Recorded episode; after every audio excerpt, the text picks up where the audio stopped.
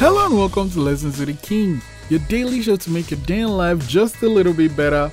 Today's lesson, lesson 376, have a cause. And that's a charitable undertaking. Have something you fight for, you really truly believe in. And one thing though, you shouldn't just like push it down people's throat. Let your action do the talking for you. When people see the positives that come from that action, they are more. It's easier for you to change your mind than if you keep saying this is why you should do this thing. Yeah people just pull a wall but your actions can pull them towards doing that thing you want. But you know what? You shouldn't really also worry about people. Just focus on that cause. It could be whatever it is. It just has to be something that is charitable and something that has a positive impact.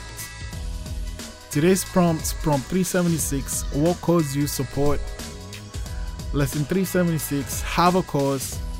I'll see you tomorrow